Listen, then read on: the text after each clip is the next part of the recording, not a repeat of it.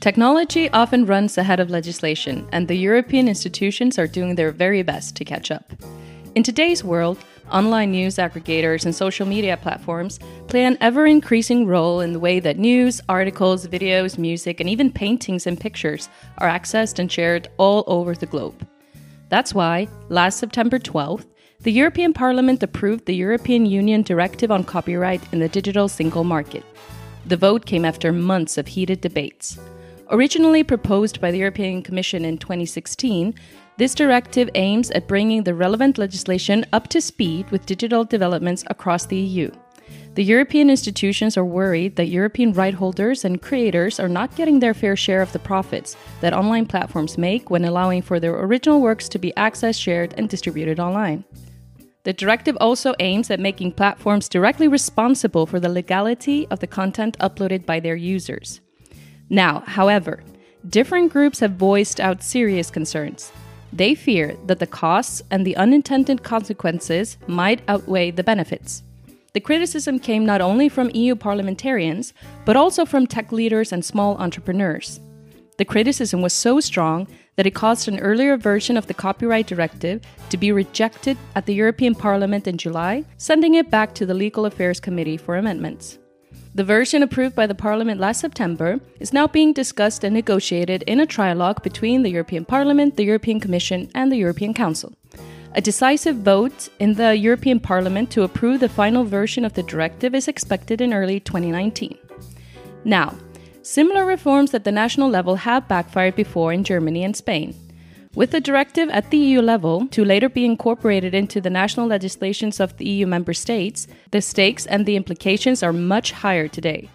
One thing is certain the directive will change the way that the internet operates, not only in Europe, but in the rest of the world. Tune in to EU Untangled.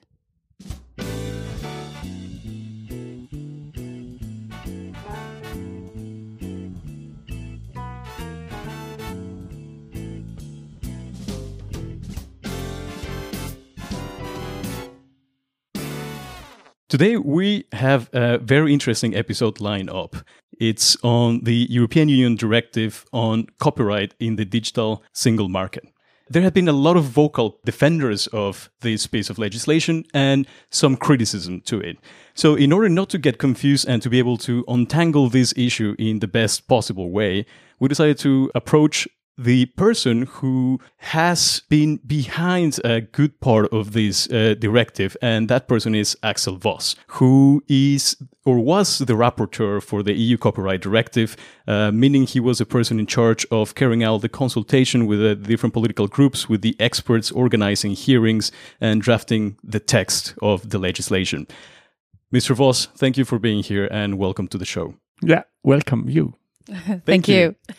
So, I guess the first question that we would like to make is the most general one. What is this EU copyright directive that has made a lot of noise, not only inside the European Union and Europe, but also abroad? What is it regulating? So, the directive and the proposal of this directive um, is worldwide probably the first legislation or piece of legislation what is regulating the internet a little bit. So we are focusing on platforms. Um, we have seen after the implementation of the so-called e-commerce directive um, around 2000 that the platforms have developed um, immense and uh, in a direction where we are now facing a lot of copyright infringements. So, if we were to think about the final beneficiaries of this directive, who would you say these are? Um, what we are trying to do at first is to get a better situation for the digital world. That means also educational issues and uh, cultural heritage issues. But on the other hand, if we are looking to the most emotional discussed articles, this is Article 11 for the press publishers and also Article 13 for all the authors and performers. So what we are trying to achieve to get a better eye level for all these creators to negotiate with the the platforms better their copyright protected works. I would like to know a little bit more how we got here. Like what led us to this moment? Why now? And if there was anyone behind this reform, who pushed for it? of course, um, at first the right holders and also the publishers, but also we have seen that the new technology is creating a lot of different situations where we have to think about how we can regulate this better. So if you're thinking about cross-border teaching, for instance, so we have already in place some uh, universities who are doing this cross-border. That's why we need for copyright um, some elements and some criteria to make it very clear what to do if this is um, a new way of, of teaching. And that's why what we have in mind. So of course, this is affecting not really the right holders and not really all the industry. Um, if we are coming to Article 4 or 5 means uh, teaching, cross-border teaching or this cultural heritage um, situation. Um, what's more affecting others is uh, the Article 11 and the Article 13 because we are trying here to get this better eye level situation at first for press publishers in Article 11, and that they can also a claim for some fair remuneration from the platforms who are using these articles and uh, probably also making also money out of it but not giving something back. And we have the same situation in article 13 what we are calling the so-called value gap. Um, this means yes the platforms um, where user can upload everything what they would like to upload um, that they are using these uploads for attracting more traffic on their platforms, probably earning more money, but not giving back again something to the authors or performers or singers, artists, and whatever. When you mention platforms, who are you referencing by platforms? Could you give us some examples there? Yeah. Um, at first, this directive is a legal instrument for the member states. We are asking the member states to implement something what where we are having some uh, put some pillars in our text. Now we are trying to find if if we are coming to platforms at first we uh, try to approach these differently than what we have in place now. And what we have now in place is a kind of a definition in article 2 this belongs to article 13 and uh, article 2 is or the definition of article 2 gives you an impression what platforms we are meaning. And everyone who should be affected by this definition will have a business model in place. What they are knowing is copyright protected works on the platforms. And uh, there are large amount of works um, on the platforms and they make profit out of it. They are storing, they are giving access to others. So, uh, with other words, they are communicating to the platforms with copyright protected works everything what we are asking for is what the European Court of Justice has already judged on. So this is nothing more and nothing less. We are saying active platforms on copyright protected works are liable and therefore they should license and therefore um, they need something in place probably to detect it. This sounds like an unprecedented piece of legislation worldwide. And it reminds me a little bit of all the efforts that the European Union has been making to tackle and regulate very big and powerful tech companies. Would you say this goes in that direction? This has not the same intention um, to tackle big tech companies. Um, this is more uh, just really for the right holders to give them a possibility to get something back from their works, what they have created. It's their property, and other are using these and not paying back something or fair remunerating something for this. Right. And this is the the intention how we are coming up in a digital world with copyright, what we have already in place and what is uh, giving them a property right. And uh, so therefore, we, of course, we are coming to the kind of question and saying, is the definition of property in the offline world the same than in the online world? And uh, this is why we are thinking about how to improve copyright law or how we can enforce copyright law in the digital world. I was just thinking because uh, you're saying that this is about making the tech giants, or let's say the the sharing platforms, give back the remuneration that the publishers and the content creators uh, deserve. And I don't think that anybody disagrees with that. I mean, this is a real issue. We've been debating it for a long time now. How do you uh, recreate copyright from the real real world, like you said, and in the online world. But is there not a, an easier way to get the tech giants to remunerate to the publishers, let's say, rather than regulate the internet? Like, were there other possibilities on the table to fix this problem rather than having, let's say, the the articles eleven and thirteen? There are some different ideas or have been on the table, but at the end, you need majorities in a democratic, structured parliament. And uh, this might then create some problems. And therefore, some ideas are kind of a no go then because you won't have the majorities for it. Um, so, if we are thinking about the Article 11, for instance, there had been the idea of kind of a presumption clause. Mm. But then again, thinking about the situation of a day by day situation, millions of articles, and they are used by someone, not even knowing who might this be at the end, um, then coming out with a presumption what everyone can challenge if this is really so. And this is not a practical way ahead for the press publishers in such a way. So there what has been the idea of um, being tax funded, but then we have the, the question of an independent press still, and this again, it doesn't seem a kind of a good idea at the end. Um, also, if we are thinking about these tax funding and you, you, can also argue then we can give google and uh, facebook and all the other platforms who are using these directly the money and they can remunerate these business model. But this is not the way we would like to have a situation where you are creating a product other are using these and paying for these. And this should be the way ahead also in an online world.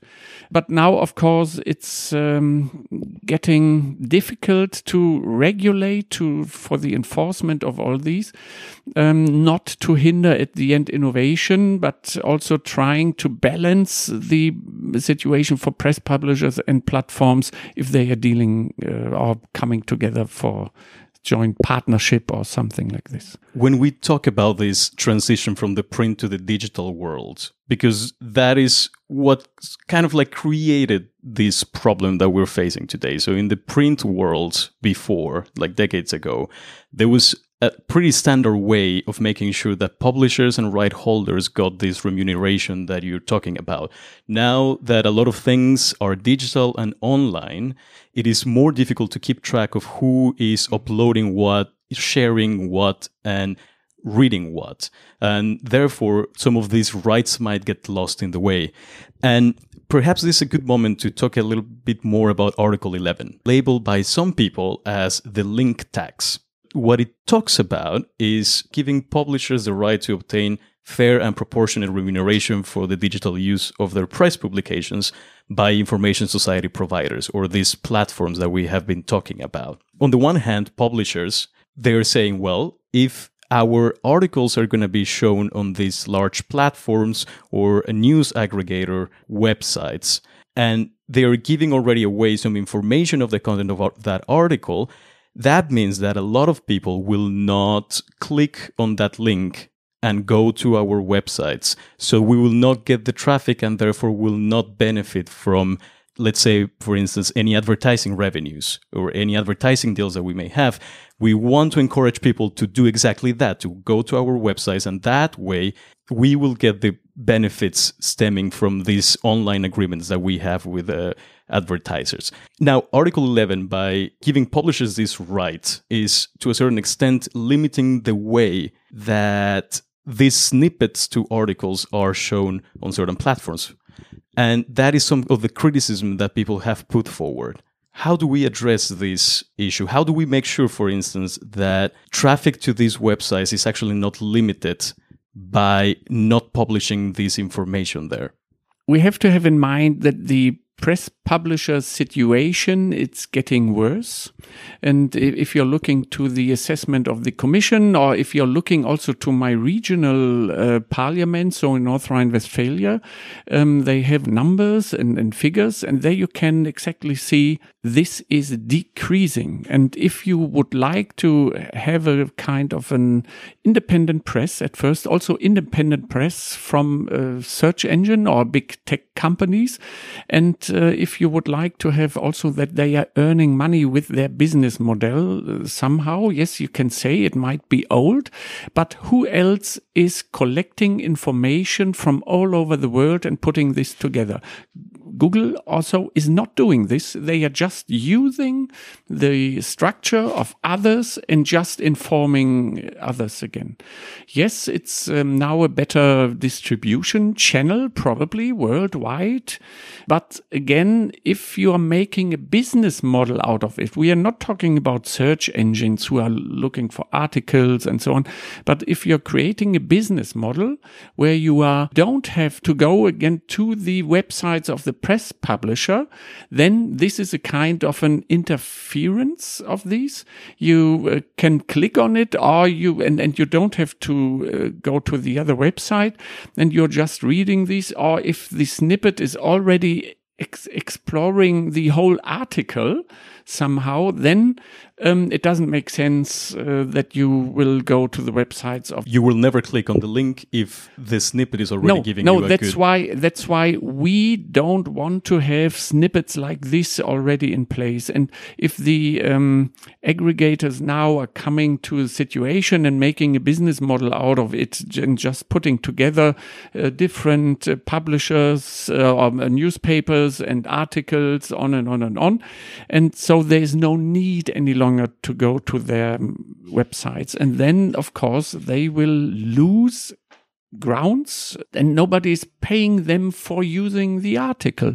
And this is what I would consider is not the right uh, form in coming forward. If they are using the article, then they should also pay.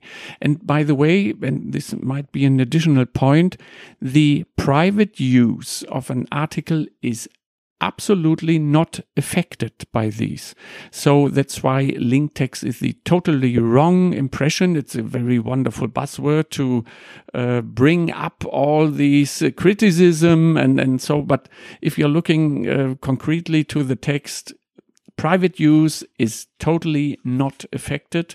And if you're uploading um, article privately on uh, one of these platforms, then even the platform doesn't have to um, license. This might not pose such a big problem for large publishers, but some of the criticism out there points to the smaller, less known publishers mm-hmm. that rely on these kind of platforms to be known by potential readers. So let's say entrepreneurs who would not be so well known if they were not shown up when you tap something on a search bar. How can we make sure that they do not get a disproportionate burden out of such an article? Mm-hmm.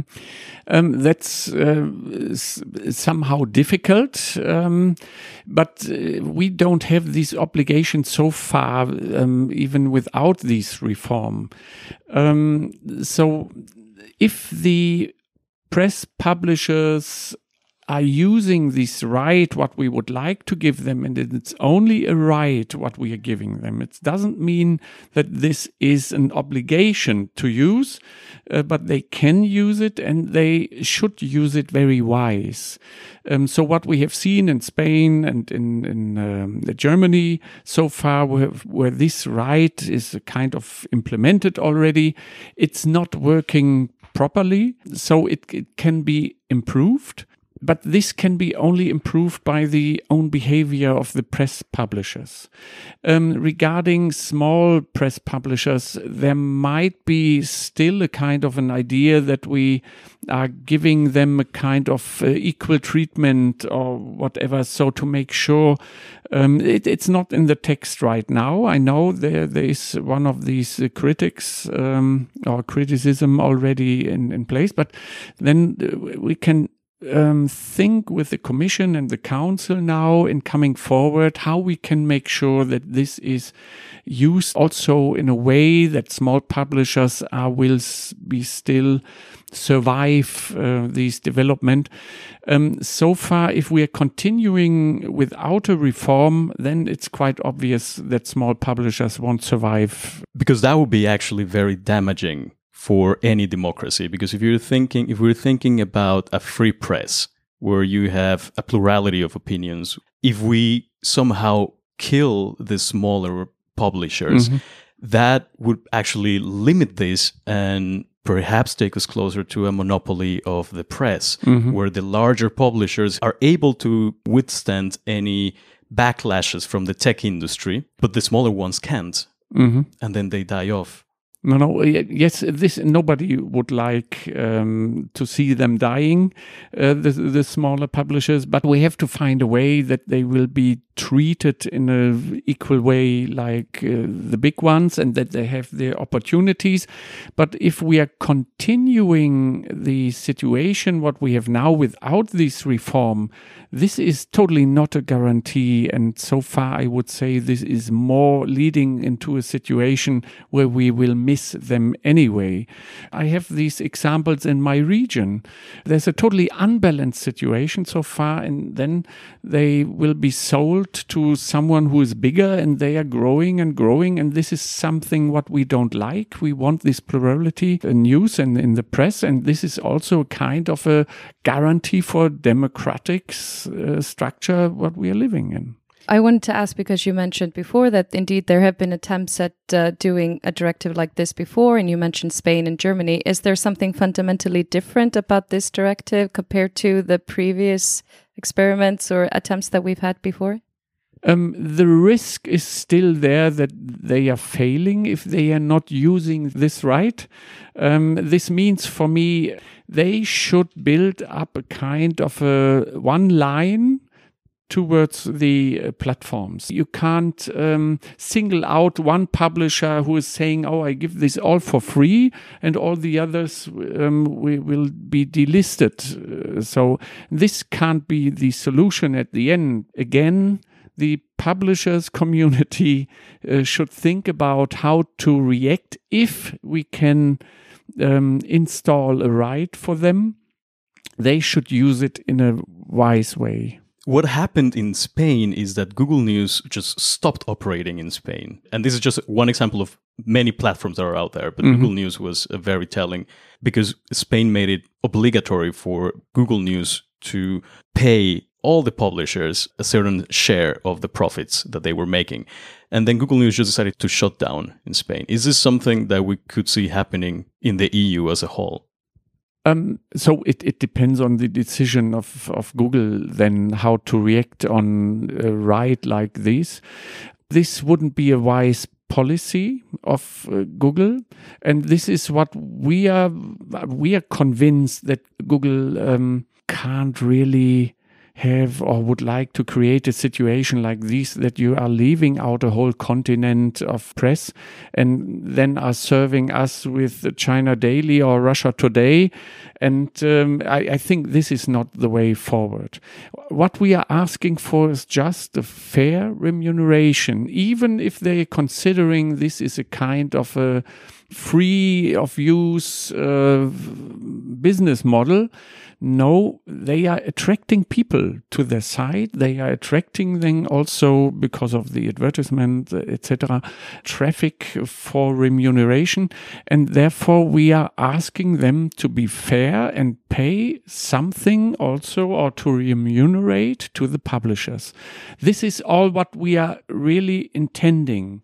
So it's already a pity that they are not coming to the same idea freely or voluntarily in, in saying, oh, yes, we have to pay here something for this because we are somehow dependent on these. We, we, we should know some news also from the other side of the world. And the press publishers are sending there someone to these um, areas and getting information out of it. It's not Google or not the platform who's doing this. And that's why we are asking, please remunerate fair. This is all the intention of this reform. Yeah, I think that the the most commonly referred platforms in this context are, of course, Google, Facebook, Twitter, uh, even YouTube. And what those platforms have in common is that they've almost become synonymous with the internet. People go straight to those platforms to look for information. So, is there not a risk that those platforms would now stop being free and they would indeed charge users to use the platforms to search for information so that they can uh, then remunerate all of the publishers. I mean, maybe this could be a good thing. You know, people actually paying for the content that they're using. Uh, but then others would argue, well, that's a fundamental principle so far that the mm-hmm. almost having free access to the internet and all of these tools is almost like a human right. So, is how has this been discussed in the preparation of this directive and within the parliament and with the stakeholders? Um, so uh, theoretically, I think there might be a risk of uh, asking also for remuneration then for the users, but um, in in practical things, I, I don't think that uh, Google is now going to ask for um, money if, if they are using their services. They will create a business model, but it's still free and they will get their share also for what they are creating. And if this is not working, then the publishers might have the chance to build their own platform uh, in this regard. So it's it doesn't has to be Google, it doesn't has to be Facebook, it doesn't has to be one of these big tech uh, companies. But uh, again, the press publishers should be also very creative on this if this is not working or creating their own um, offer for the internet and, and asking them probably or attracting also advertisement or traffic uh, on their platform at that stage then. Mr. Voss, tell us about Article 13 and why we probably should not call it the upload filter or the censorship machine as it has been dubbed by some critics. Mm-hmm. So, what we have created before the summer break um, was a kind of a balanced approach where we said, oh, yes, there might be a necessity for detecting copyright protected works. But this should be based only on the information of the right holders. So the right holders should send the metadata of their protected works to the platform and then they might detect what is protected or not protected or even if they have licensed that they can detect oh this is licensed i can let that upload and uh, and this uh, is not licensed and then I have to take it down or to block it or whatever. I would say this is different than a kind of a censorship machine what will look to every detail and every upload and even if it's not necessary again if you would like to avoid copyright infringements, you have to have something in place. And that so, something might actually be a filter. Yeah, I would uh, like to say more it's in content ID system and not a filter in, in this regard because it's based on this information of copyright holders. And so if you're looking to the audiovisual industry, so the movies or the audiobooks industry, they don't want at all, and it's their property and it's their right to say, I don't want to see this uploaded. And if you have a business model in place where you are motivating your users and saying you can upload whatever you want, then of course it might come to the or lead to the situation that these protected works might be also be uploaded. For the music industry, probably it's not that important that is not uploaded, but it's important that they will get a fair remuneration. And this leads to a situation where you at the end might have something in place what might detect copyright protected works. But this is not a kind of a filter.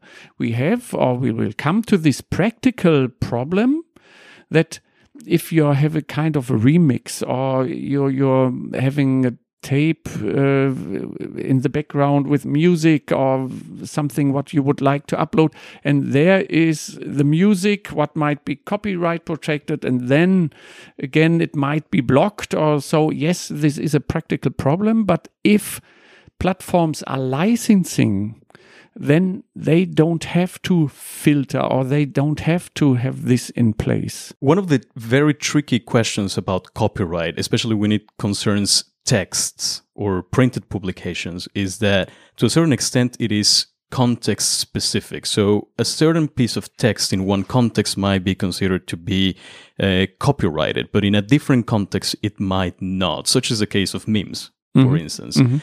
And uh, one concern out there is that any kind of identification system that is put in place might make mistakes. Mm-hmm. So it might actually mistake uh, something that is not protected for something that is, and then it will automatically block it. Mm-hmm. Even before it is put online. And at the rate that material is uploaded in today's world, that will probably amount to millions of false positives. Mm-hmm. And this ID might also be very, very expensive to implement by smaller platforms. So, how do we make sure that this again is not throwing out of balance the level playing field? Um, first of all, I think we have to give up the idea that everyone will be 100%. So, we won't have a 100 percent detection or identification of copyright protected works. We won't have a situation for platforms that they can have 100% uh, of, of their content. And we have also the users um, who are uploading something. They can't expect any longer that this might be 100% perfect. Now, of course, we have to find a way where we can balance all these interests in, in a legal text. And it, it seems sometimes it's impossible to solve this question. But um, if we are coming from a legal side, what I'm doing more than less because of my background, the legitimacy of a meme has nothing to do with Article 13. So the legitimacy of a meme is underfalling the normal copyright law what we have already in place. Article 13 is not changing these at all. It's just the practical question how can we make sure that this authorized meme might be uploaded also to the platform and, and will go through this identification uh, system. And this is a kind of a technical problem. And therefore, yes, there might be some ideas in coming up and saying, oh, yes, probably we should have something in place what gives for one minute or so films or movies are free or so. But this is not what we have now in the text because I haven't had a majority for this idea what we have now in place in from the European Parliament is to avoid now the situation of identification systems of uh, content ID or whatever, and uh, just finding out what is practical possible in a dialogue between the right holders and the um, platforms. And also, there might be also the users then involved with these exceptions, etc. And uh, this is what we would like now as a European Parliament to initiate this dialogue to come to a practical result, balancing and having in mind all the fundamental rights of the users, of the platforms, of the right holders, and knowing this might not be perfect in the end, but it might be a way to enforce also this copyright in a digital world. Okay, so it seems to me that this directive is actually turning something on its head, which has been the case for as long as we've had copyright. It's that the individual is responsible for copyright infringement. So it's up to you, the user, in the context of this platform. You're the one who is liable if you are infringing upon copyright. And now we are shifting that from the user to the platform. And also now in the context of this filter, which indeed is not a filter, but it means that something is being screened to pull down information which is infringing upon copyright or uploads that are infringing upon copyrights. I wanted to ask you concretely is this scanning the uploads before they're actually uploaded or pulling down things that are infringing upon copyright? Because if it's screening the uploads before, then it's almost like the user is being screened for violating the law beforehand, almost like we have in the movie Minority Report, where they have this futuristic technology where they can prevent crime rather than deal with crime once it has happened. I mean, how do you foresee this filter actually functioning in practice? So, of course, it would be idle, an idle situation if we can prevent copyright infringements from the beginning. If you would like to have this differently, then it would mean, yes, we are accepting copyright infringements for the first upload. But then again, you're coming to a situation for, for the second upload, you have to use some of these identification systems. And uh, then at the end, I would say it doesn't make really a kind of a difference if you're using this for the first time or the second time, and it, it's not helpful in the discussion at the end. I, I think it, we we need a practical way and having in mind also these fundamental rights for everyone. And yes, you're you're totally right, and it's it's important also to mention that this is the first piece of legislation that we are taking away the liability of the single user and putting these on the platforms that they are liable for the infringements the user is uploading these. And this might be um, justified also with the situation that the platforms are inviting all the users in uploading content. And they are earning the money and, and uh, getting these uh, shares uh, for this. And that's why I would consider it's uh, really a good idea in freeing the individual user um, for this uploading. Um, minority report um, i would say to avoid also crime in the beginning so if you're asking me as a lawyer, this is totally different now because mm-hmm. the right is already there and, and you, you can't or you, you can see already this will be infringed if the upload is coming. And um, and with criminal law so this is a little bit different. Of course everyone is uh, or shouldn't be judged uh, before something has happened. Um, but you are referring to these identification issues but we are trying to narrow this down that the use of is is only for detecting copyright infringements just because you are mentioning the user and the rights of the user and uh, putting the user perspective at the center of this legislation. Now, GDPR is something that we've been discussing quite a lot also here in the Brussels bubble, at least. I, I barely understand it still. I've tried, but it's uh, it's complex, but it, it's putting back the rights in the in the hand of the users and, and those that own their own uh, personal information. Now, I'm just wondering if these platforms need to develop the technology that would be required to then uh, follow up this directive is there a risk that they would be outsourcing those development to third parties? So now the user is being screened by a third party without their knowledge, or is this something that has been discussed? No, this hasn't been discussed. Um, and uh, again, what, what we are trying to do is just to avoid copyright infringements and nothing else. And this has to be very clear that what we are doing here with these content ID or identification systems is only to detect copyright infringements and to avoid and um, nothing else. So even if a third party is doing this for some platforms, um, then they are also only allowed to do this in, in this objective. And uh, once again, of course, you have to have in mind that not every platform will be affected by this reform because we try to have this definition in Article 2 where we are concentrating only on business models who have a significant amount of copyright protected works and they are creating a business model out of it in communicating this to the public and well knowing that this normally means I have to pay something for the right holder.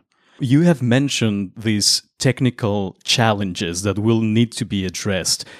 They, however, will have very tangible and concrete implications in the way the internet operates today. I remember reading this letter signed, amongst other people, by Tim Berners Lee and addressed to the parliament saying that if this directive had been in place when the key protocols of the internet were being developed, then the World Wide Web as we know it today would not be operating in that way. Mm-hmm. And it seems to me that to a certain extent, this has been discussed at length between the publishers and the tech industry.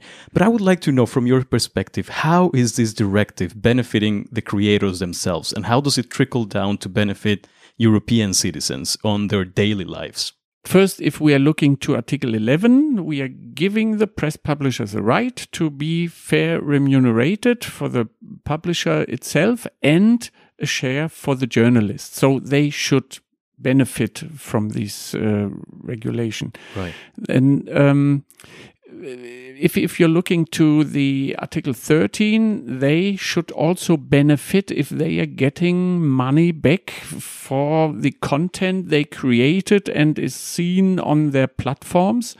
And uh, therefore, again, they should be a kind of a license mechanism or an agreement or whatever it is in uh, also fair remuneration. And also, of course, we are protecting here more or trying to bring them on a better eye level with these platforms. Um, if you are looking to Article 14, minus 14a, it's so called uh, right now, we are asking for a general fair remuneration for copyright protected works, and this affects all journalists, authors, performers, singers, songwriters, and everyone who is creating something what you define as a content itself, and then they have the right to get a fair remuneration. And this is the idea behind, um, because so the um, European Union has so far let developed the platforms with the so-called e-commerce directive in from 2000. They created a situation where we said our platforms are only delivering the infrastructure and they are not liable at all for what the content might be. But after 18 years, 20 years or so, we are seeing now massive copyright infringements, and there we have to do on the other side something. And um, this creates now problems because we are accustomed to a kind of a totally free internet and using everything what we would like to use. But now we have to come back to a situation where rights of others are respected somehow. And that's why we, we are trying to implement these. So maybe the best scenario that will happen is that this will push the platforms to come up with new solutions that can benefit the publishers and them as well. And now you're just forcing them to sort of innovate and think outside the box so that they can coexist with the yes. publishers and content creators without there being winners and losers online. It would be a kind of a perfect world if we have the one who are creating the content and have a distribution channel worldwide via these platforms. But it has to be a kind of a fair situation. What you ever might understand um, regarding fair. But uh, this is then something the courts have to decide is this fair or not. And uh, this is already um, also judged on copyright cases. This is all what we intend to do bringing them back to a situation where they probably can deal with each other in a proper way and everyone can be satisfied. Now, when we talk about the internet, the internet is a thing that hardly knows any borders. Is there mm-hmm. any hope in the European Parliament or the European institutions that this piece of legislation will shape the way the internet is regulated or the way that copyright uh, law is understood in other parts of the world? Um, I know some parts of the world are looking very intensively to what we are doing here. And also now we have all the intention of the CEOs of the tech companies, what we are doing here. And I hope this can be kind of a game changer in dealing with other industries, with other parts, and not just pushing away where you can see you can get out of money of, of uh, these business models is also a question how to be fairly treated by each other. Can we confidently say then that we managed to save the meme? so the legitimacy of a meme is totally not affected. The only question what we have is how being practical, um, detecting this meme and then saying, oh, this is an exception, this can go through. But I think, yes, we can say the meme is protected. With that in mind, I think we can wrap up. Mr. Voss, thank you so much for your time and for being uh, willing to give us this interview. We will surely be looking forward to the outcome of the trilateral negotiations that are now in place, because if I'm not mistaken, the final piece of legislation will be voted by the parliament in January next year. Probably it will be February. So in, in January, we will go to the committee, and in February, we will go then to plenary if we achieve an um, agreement at mid of December. You can be confident that the whole world will be watching that. so thank you so much. Thank we will you. be too. Yeah, you're very welcome. Thanks.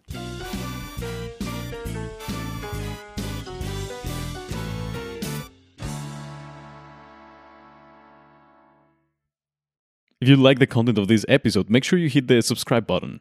If you enjoy listening to EU Untangled, the best way to help it grow bigger, better, and greater is by sharing it with your friends and leaving us a review on iTunes or wherever you listen to your podcasts. For constant updates, you can also follow EU Untangled on Facebook, Twitter, and Instagram. And make sure you check out our awesome website, podworld.org slash untangled. You'll find tons of interesting information in the show notes and a lot of cool links. And maybe even some memes, now that we know they're not endangered. See you next time.